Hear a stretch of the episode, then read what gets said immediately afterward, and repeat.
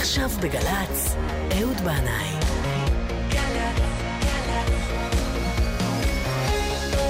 מה שקורה עכשיו.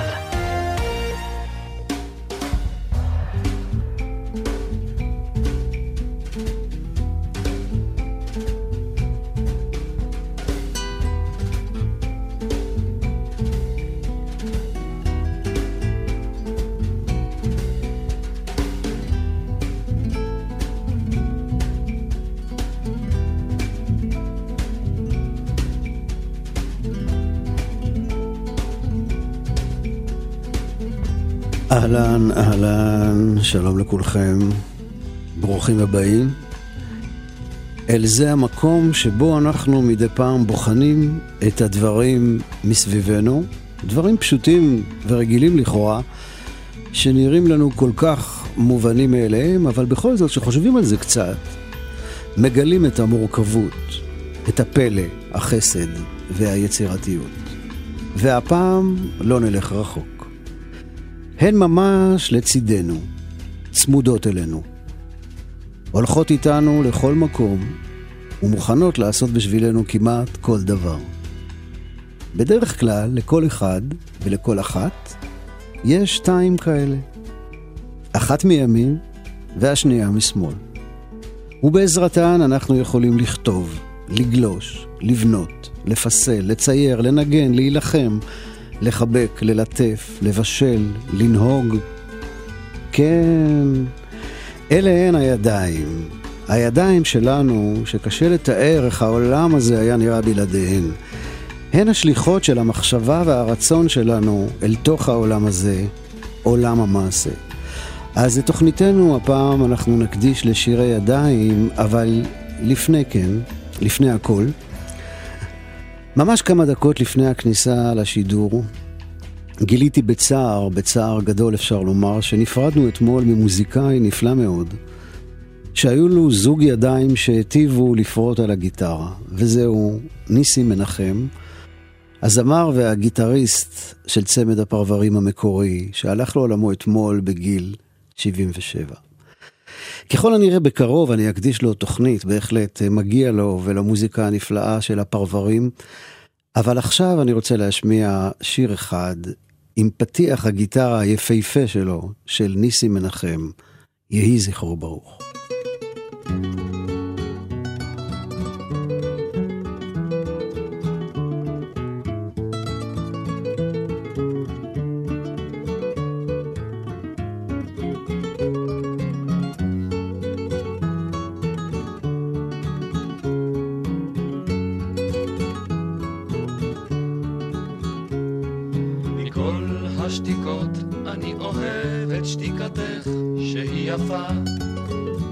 שהיא סולחת, שהיא קולחת כמו הייתה היא דף משיר, ללא מילים עץ נשיר, ללא אלים שתיקה של אהבה.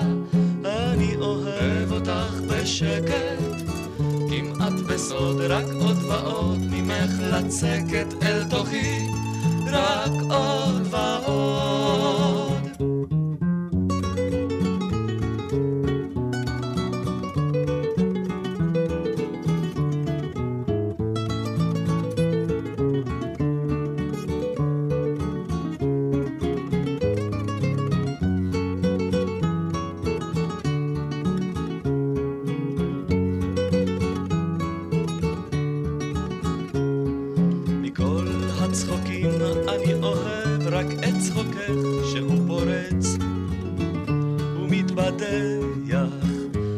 לב נוגע כמו היה הוא ברחם, הדין ורח ללא מגן, צחוקך שלך הוא צחוק של אהבה. אני אוהב אותך בשקט, כמעט בסוד, רק עוד ועוד ממך לצקת אל תוכי, רק עוד ועוד.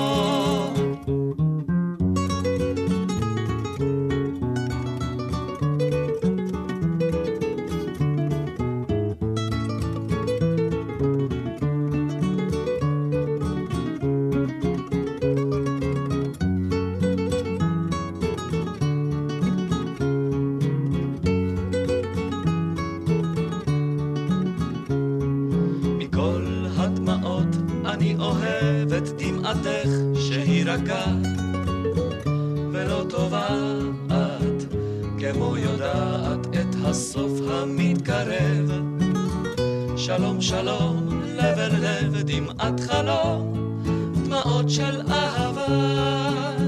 אני אוהב אותך בשקט, כמעט בסוד, רק עוד ועוד ממך לצקת אל תוכי, רק עוד ועוד.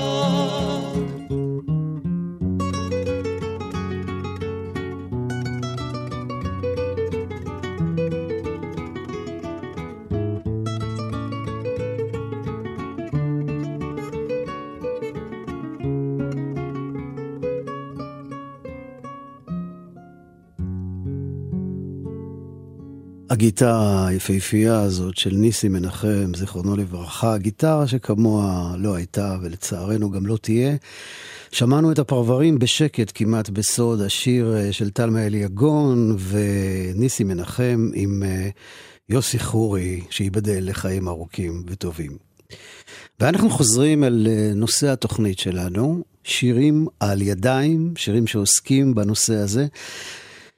בימים ההם, בגיל ארבע עשרה חמש עשרה, כשהיית בכיתה זין ח' וככה היית מתאהב בסתר באיזו נערה, כל מה שחלמת היה ללכת איתה, ללכת איתה לסרט ורק, רק, רק לאחוז בידה. Yes. I want to hold your hand, the Beatles.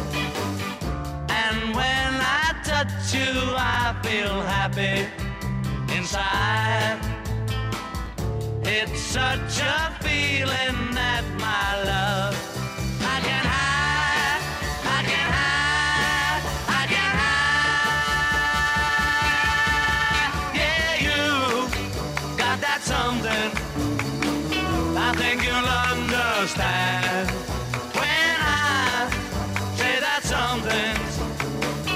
I want to hold your hand.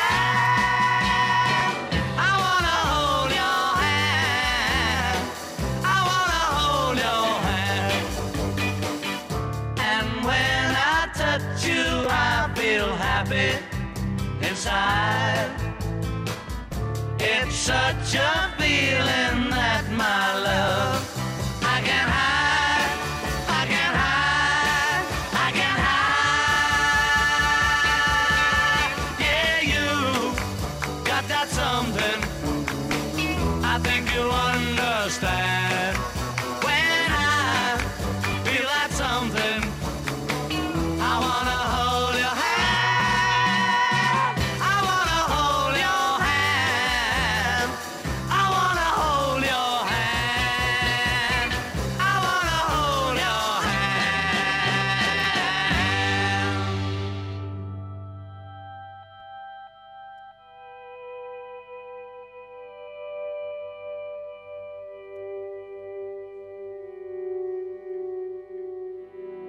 אז מה אתה עושה כשאתה קם בבוקר?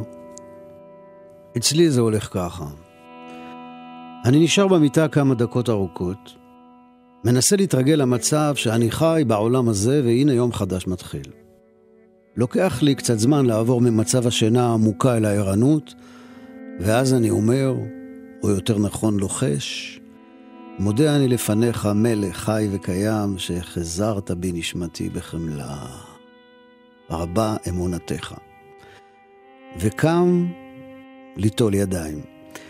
עניין נטילת הידיים הוא דבר בסיסי מאוד, אפשר לומר, הצעד הראשון בדרכו של החוזר למקורות. יש נטילת ידיים של בוקר, יד שמאל שופכת מים על יד ימין ויד ימין על שמאל, וכך ג' פעמים לסירוגין, ובניגוד לעולם הפוליטי, הקטנוני וצר האופק, יש כאן התאמה ושיתוף פעולה הכרחי ומתבקש בין הימין לשמאל.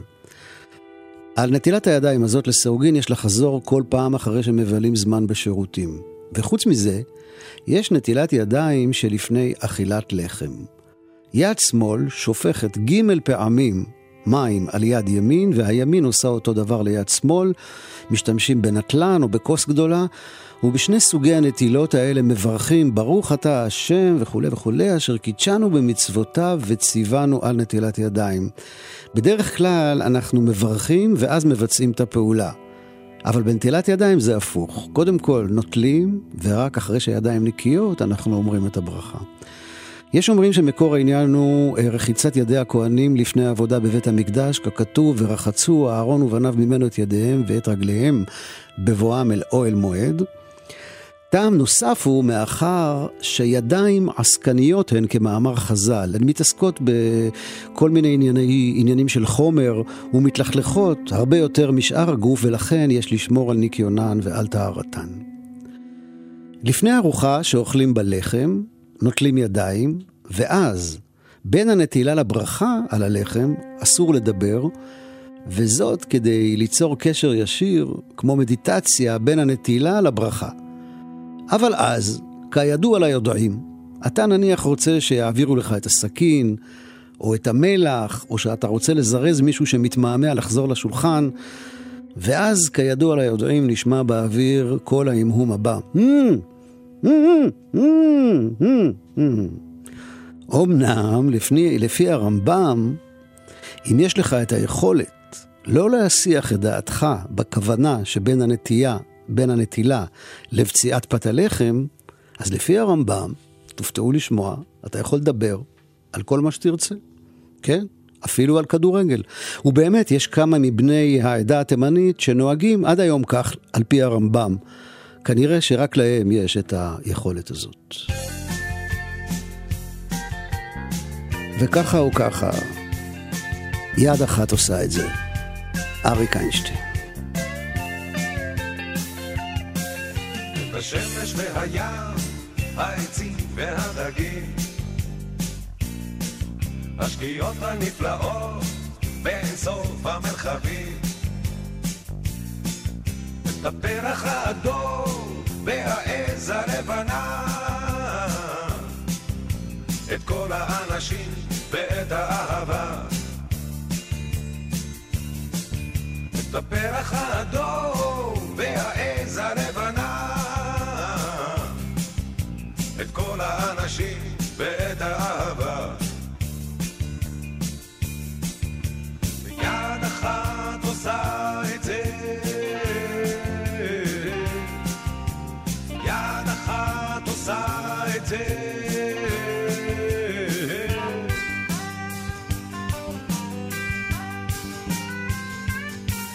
את הלילה והחושך, חלומות ברהב, האבל והשחור, הנשימה האחרונה, את כל הסכנות ואת כל הפחדים, את כל הסימנים ואת הבלבולים, את כל הסכנות ואת כל הפחדים, את כל הסימנים ואת הבלבולים. יד אחת עושה את זה, יד אחת עושה את זה,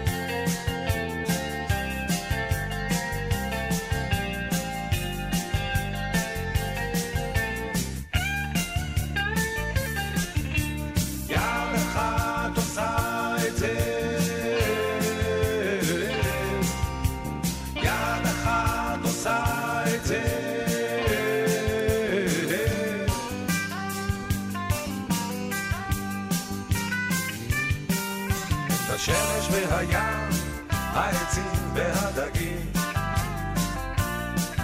השקיעות הנפלאות בסוף המרחבים, את הפרח האדום והעז הלבנה. יד אחת עושה את זה. כאן אריק איינשטיין מגלה את הנשמה הדתית הגדולה שלו. התחושה הזאת, ההבנה הזאת שלו, שיד אחת עושה את זה, את כל הבריאה המופלאה שמקיפה אותנו. היד החזקה, אם כבר הזכרנו קודם את הרמב"ם, החיבור ההלכתי הגדול שלו משנה תורה נקרא גם היד החזקה, בגלל שהוא בנוי מ-ארבעה עשר ספרים, שזה גימטריה של יד, וגם בגלל שהוא עוסק בענייני המעשה שקשורים לידיים. היד החזקה הזו מוזכרת מספר פעמים בתורה, וכך נאמר בהקשר של יציאת מצרים ויום השבת.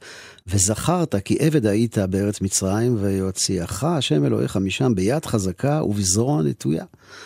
על כן ציווך השם אלוהיך לעשות את יום השבת. ובהקשר של הנחת התפילין נאמר והיה לך לאות על ידך ולזיכרון בין עיניך. למען תהיה תורת אדוני בפיך, כי ביד חזקה הוציאך אדוני ממצרים. התפילין של ראש מיועדות לעולם המחשבה והכוונה, והתפילין של יד שמונחות על שריר הזרוע הם כנגד עולם המעשה, ההתערבות הפיזית של האדם בתוך המקום בו הוא חי. ושוב, יש כאן שיתוף פעולה בין שמאל לימין, יד ימין כורכת שבע רצועות תפילין על יד שמאל, ואז יוצרת מעין טבעת אירוסין סביב האצבע האמצעית של יד שמאל, שזו מעין, אם תרצו, חתונה פנימית בין האדם לעצמו, בין השמאל ולימין שלו.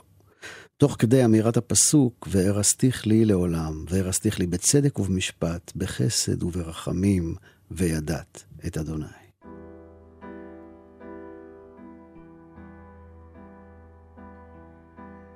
תני את היד שלך, תני, תני. תני את היד שלך, תני. הגוף שלך לא תמיד איתי, לכן את היד הפקידי אצלי. שאירי את היד שלך, לא צריך שום דבר אחר, לא צריך, לא צריך שום דבר אחר, רק את היד שלך תני, לא יותר, כי אני לא מבקש שום דבר אחר, ונשב כמו אחים, כמו אחים, ונדבר.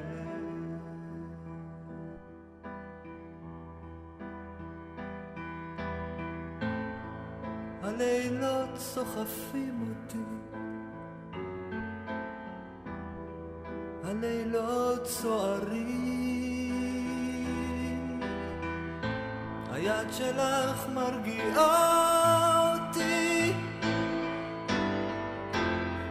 ונרדם בלילות על משכבי, ולוחש לך בשקט. תני לי את היד שלך, תני, תני. תני לי את היד שלך, תני, תני. הגוף שלך לא תמיד איתי, לכן את היד הפקידי אצלי.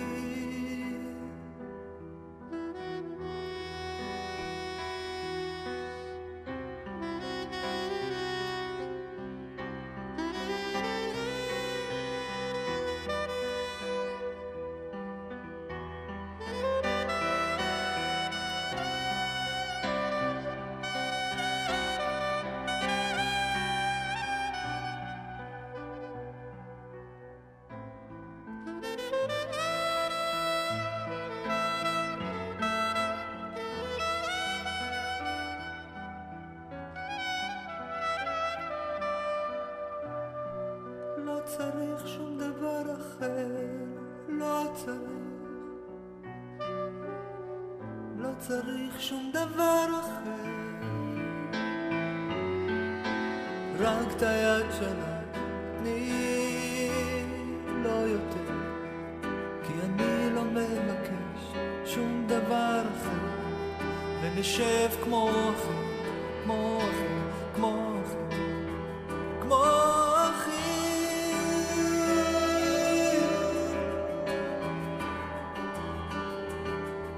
ונדבר תני את היד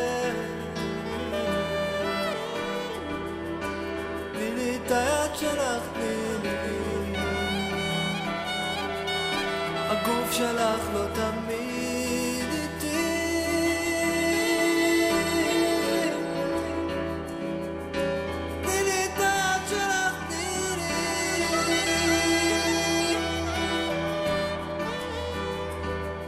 לי, ונשב כמו אחים, כמו אחים,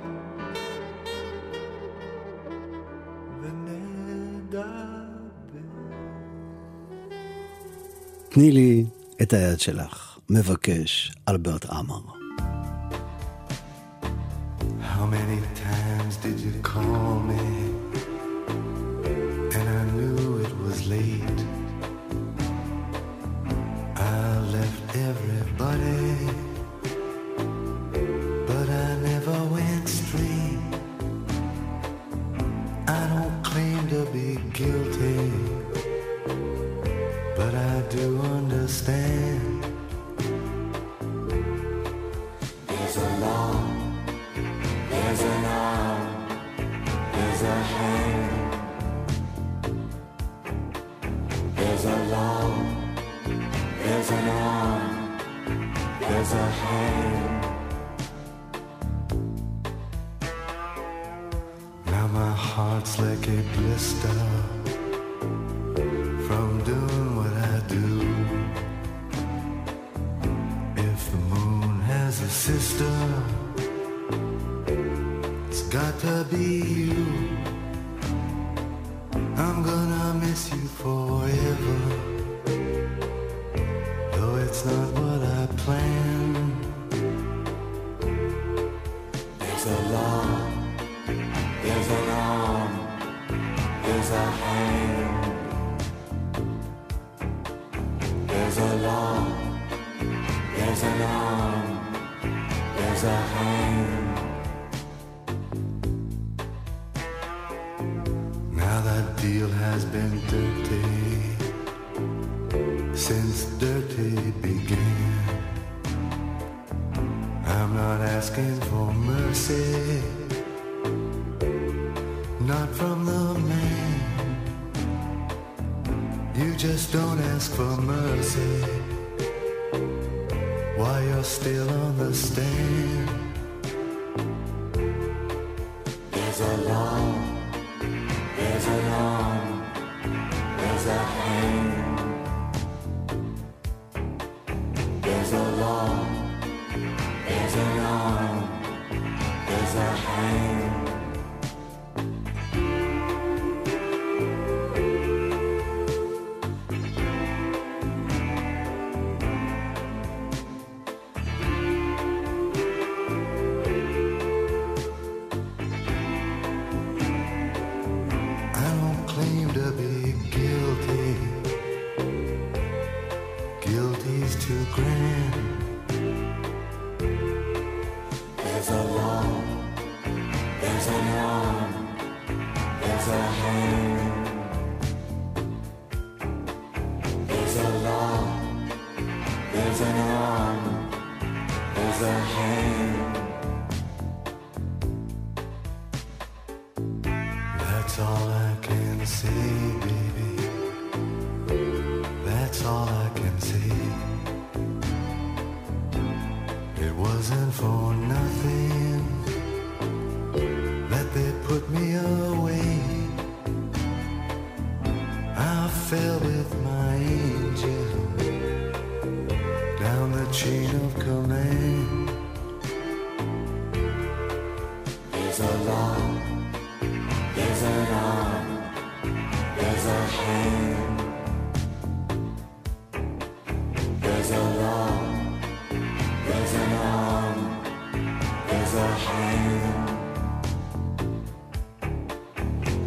alarm, there's an arm, there's a hand.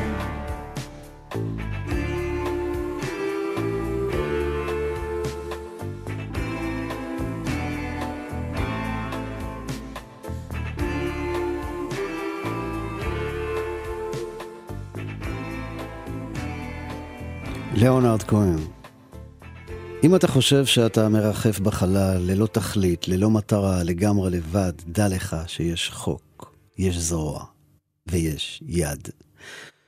אם אני אשאל אתכם איזה איבר הוא הגבוה ביותר בגוף האדם, יש מצב שנגיד שזה הראש, אבל האמת היא שלא, הידיים הם האיבר הגבוה ביותר של הבן אדם, והן מגיעות גבוה גבוה מעל הראש, כמאמר השיר, שאותו אני לא אשמיע בתוכנית מסיבות מובנות, ידיים למעלה על הראש, על הכתפיים, אחת, שתיים, שלוש. בכל אופן, יש הרבה ביטויים סביב העניין הזה של יד. כמו למשל, מכל הבא ליד, ביד רחבה, יד רוחצת יד, ידו על העליונה, על יד, כן, למשל, אתה יכול להגיד, הוא גר על יד יד אליהו. יד פתוחה, עם יד על הלב, יד לפה, לא תמן ידו בצלחת, יש לו ידי זהב, יד ראשונה, יד שנייה, ידו בכל ויד כל בו, יש לו זוג ידיים שמאליות, עם היד על הדופק, מה אתה עומד לי שם בחיבוק ידיים? והיו ימים שאני זוכר, בפארק הלאומי ברמת גן, הייתה נשמעת פתאום הקריאה, מחפשים יד רביעית לפוקר, מישהו מעוניין? ויש גם את העניין הזה של ידיים למעלה. שנים אני הייתי משחק את המשחק הזה בילדותי, ולא הבנתי בכלל מה אני אומר. אני בכלל חשבתי שזו מילה אחת, הנזאפ, הנזאפ. היינו משחקים את זה בפרדס הגדול של גבעתיים, שטח תשע שנעלה מתחת לערימת בטון, היינו מתחלקים לאינדיאנים וקאבויים, חומקים בזחילה בין העצים, וכשהיית מצליח להפתיע את החבר שלך מאחור, היית מכוון לעומתו אקדח דמיוני ואומר, הנזאפ. כן, כן, היו זמנים במערב הפרוע של רמת גן גבעתיים.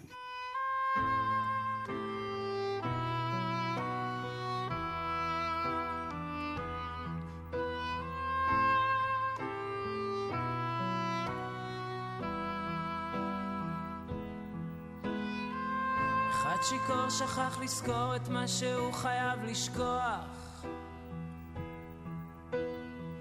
אחד נפל מקצה רחוב, כבר לא יכול יותר לברוח. והחיים הם עוד זורמים אל תוך משפט אחד מכריע. איי איי איי. והלילות כבר לא קרים, רק הוא הבוקר שמבטיח. היא אומרת זה טוב, זה ההפך מרע. ידיים למעלה, היא אוהבת אותך. היא אומרת תבוא. אפילו כשרה, ידיים למעלה.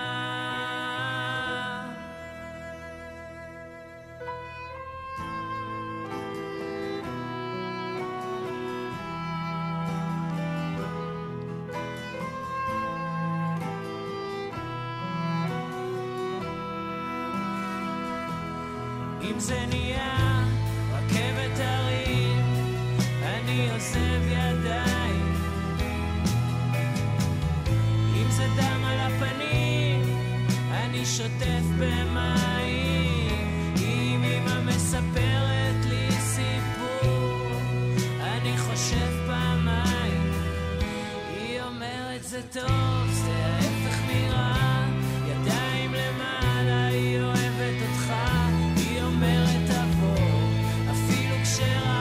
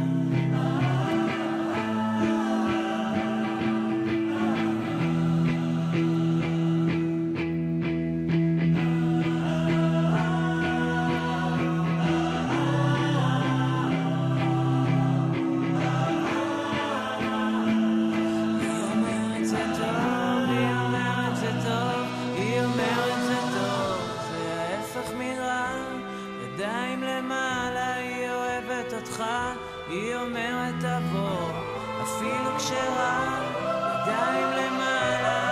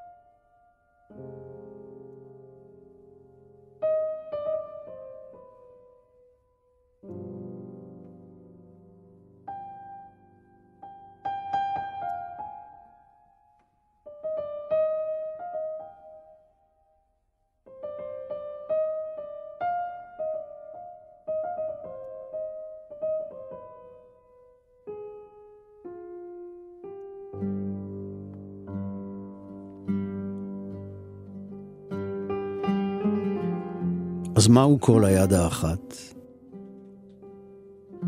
האם שמעת אי פעם את כל היד האחת? מהו הקול הזה? ומהי אותה היד? האם היד היא מאחור או מלפנים? מה אורכה ורוחבה? עד היכן היא מגיעה היד הזאת? ומהו הקול חסר הקול של היד האחת? הרי שתי ידיים מוחאות כף.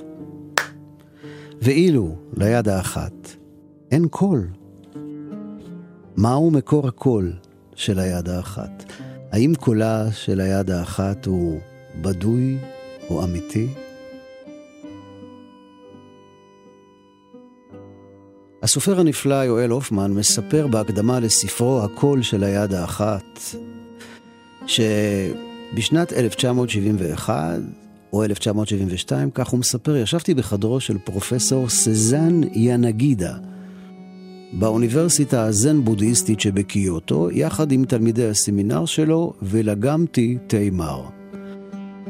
כל אותם כהנים, חידות זן, שאלתי אותו, מספר הופמן, יש להם תשובה במפגש שבין חכם הזן לנזיר. אלא שהנזיר נשבע שלא יגלה לאיש את התשובות האלה.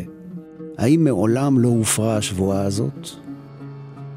הופרה, ענה הפרופסור ינגידה. ישנו הספר השחור. מהו הספר השחור? שאלתי, אבל הוא סרב להשיב. שאלתי סוחר שמתמחה בכתבים בודהיסטיים על הספר השחור שיש בו תשובות לחידות של חכמי הזן.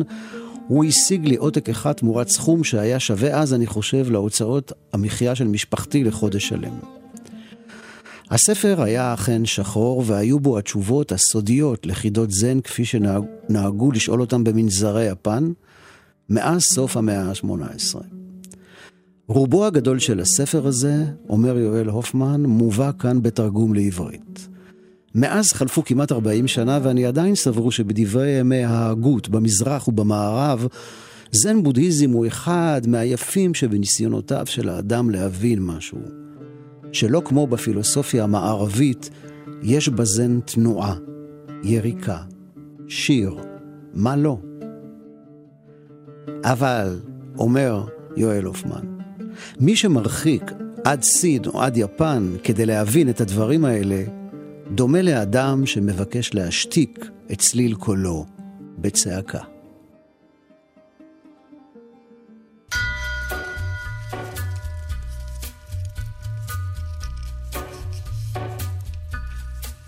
ניק קייב, Red Right Hand, יד ימין אדומה. Take a little walk to the edge massive trap where the viaduct looms like a bird of doom as it ships and cracks, where secrets lie in the border fires and the humming wires. Yeah, man, you know you're never coming back. Past the square, past the bridge, past the mills, past the stacks. On a gathering storm comes a tall, handsome man in a dusty black coat with a red right hand.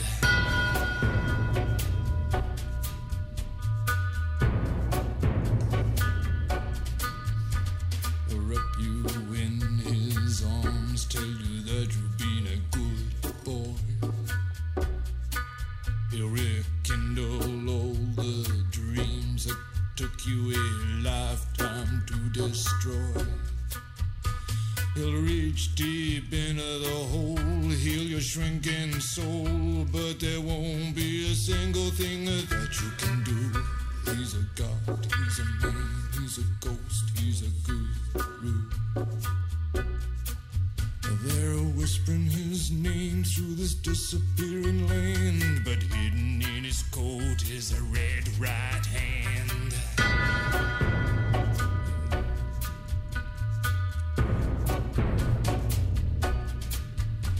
You don't owe no money, I'll get you some. You don't have no car, I'll get you one. You don't have no self-respect, you feel like an insect. Well, don't you worry, buddy, cause here he comes through the ghettos and the barrio and the barrio and the slum.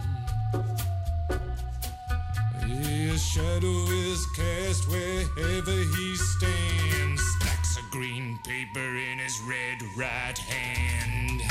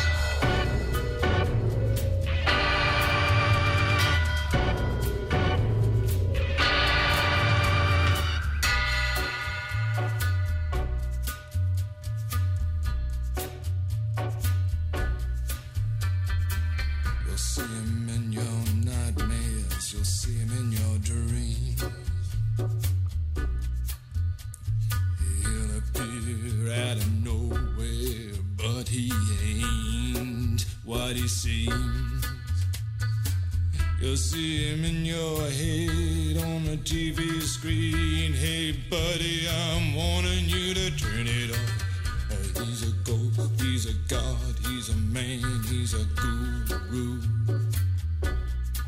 You're one microscopic cog in his catastrophic plan, designed and directed by his red right hand.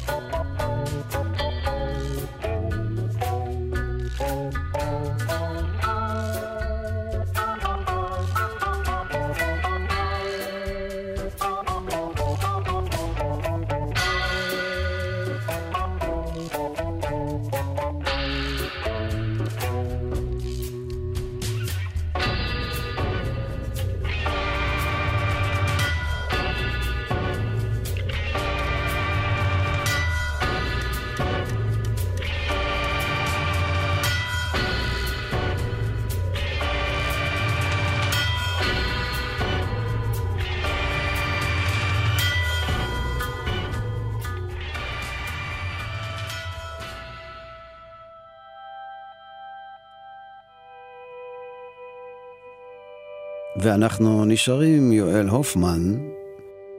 מתוך הספר שלו מצבי רוח, הוא בודק לעומק את האמירה הזאת, קח את עצמך בידיים.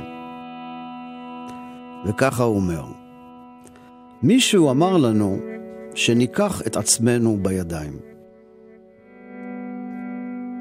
תמיד רצינו לקחת את עצמנו בידיים, אלא שלשם כך היינו צריכים להעריך אותן, ולא ידענו איך נעמוד על הקרקע אם ניקח את עצמנו בידיים, עם הרגליים והכל. תארו לעצמכם שיכולנו לחבק את עצמנו כך, ולעבור ממקום למקום, כמו תינוקות גדולים שנושאים את עצמם. ואז היינו מרגיעים את עצמנו, כמו שאימהות עושות כשהן מנענעות את התינוקות שלהן באוויר, ושרות להן שירי ערס. אנשים היו באים בתביעות רק אל עצמם, וכפות רגליהם היו גלויות. אולי בכלל שיסעו את עצמם, כלומר שיקחו את עצמם בידיים כשהם עירומים. כך לא יסתירו דבר מפני עצמם, ויראו את עצמם בשלמות, כמו שהאם רואה את התינוק כשהיא מחליפה את החיתולים. נכון, לא יכולנו להיחשב יותר הולכי על שתיים, אולי רגלינו היו מתנוונות, העורבים היו בלא ספק מסתכלים בנו בתמיהה, אולי היינו מוגדרים במילונים כמין ציפורים מגושמות, חסרות כנפיים וחסרות נוצות שמרחפות בכבדות, כשהן נושאות את עצמן בידיהן מעל לפני האדמה. אבל לא היינו חסרים. יואל הופמן, קח את עצמך בידיים.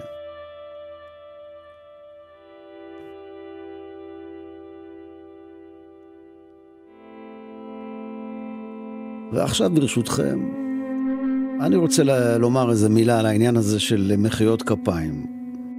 הרבה פעמים, בסוף שיר, שהקהל פורץ במה שנקרא תשואות, אני שואל את עצמי, מאיפה זה בא העניין הזה של מחיאות כפיים, כדרך להביע תודה והערכה?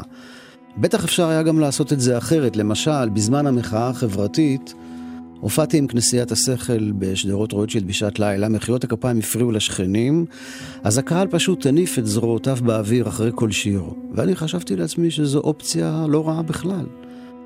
אבל כנראה שמחיאות כפיים זה עניין מאוד קדום. אומרים שאולי זה התחיל ברומא העתיקה, אבל לי נראה שהבן אדם מחא כפיים עוד לפני שעמד על הרגליים.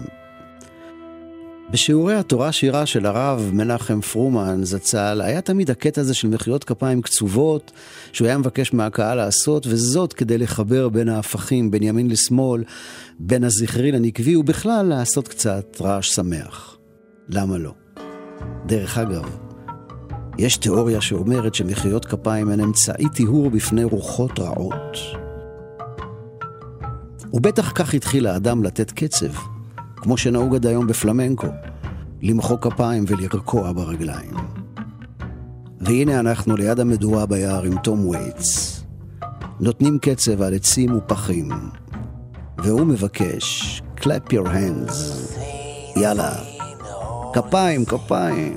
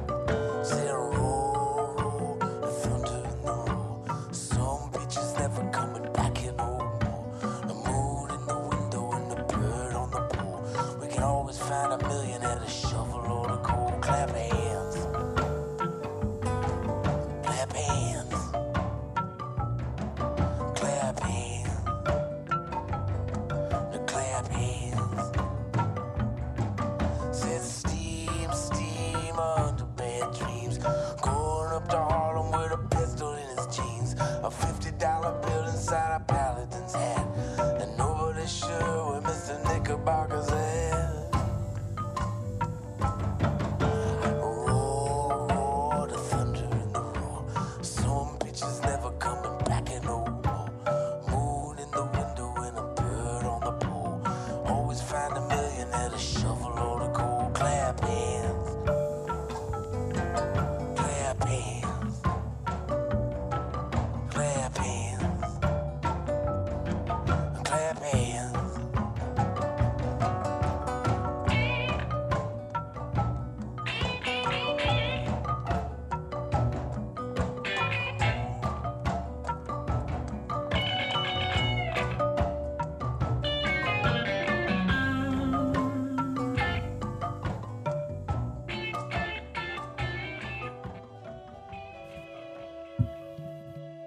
יסוד הניגון הוא בידיים.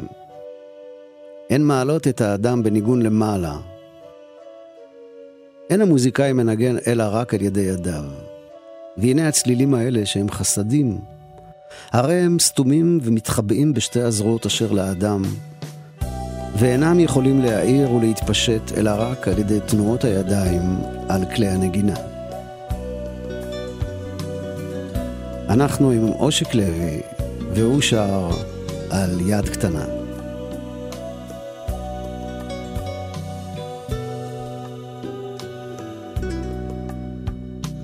יד קטנה לי פרסה את הרשת, יד קטנה מענה את חושה, את חיי יד בונה והורסת, יד קטנה לבנה של אישה.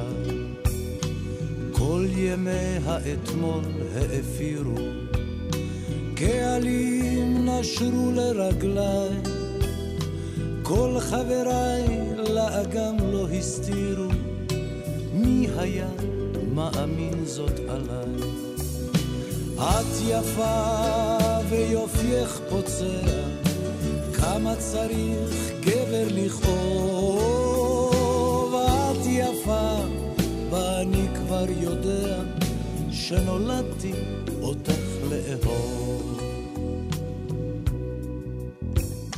יד קטנה עדינה רבת כוח, כל תנועה כמו חץ בליבי, לא רוצה, לא יכול כבר לשקוע, יד קטנה מחזיקה את אושרי. את יפה ויופייך פוצע, כמה צריך גבר לכאוב. את יפה ואני כבר יודע שנולדתי אותך לאהוב.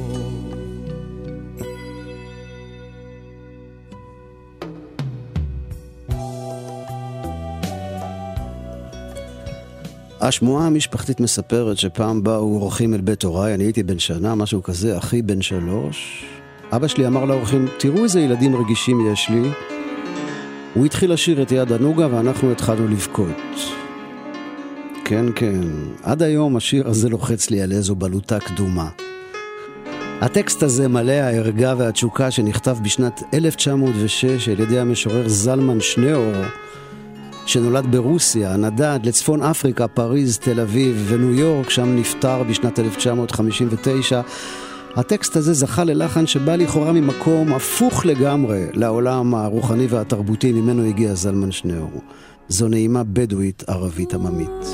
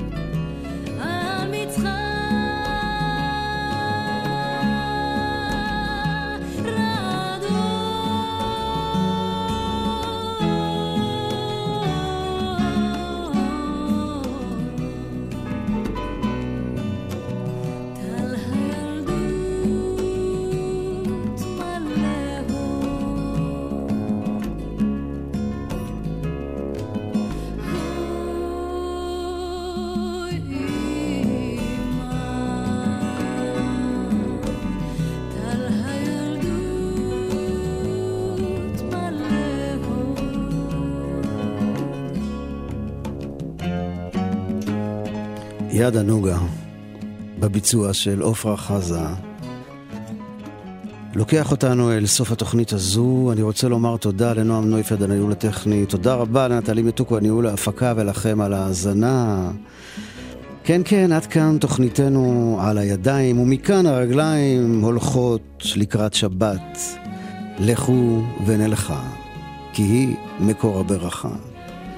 כל טוב וסלאם.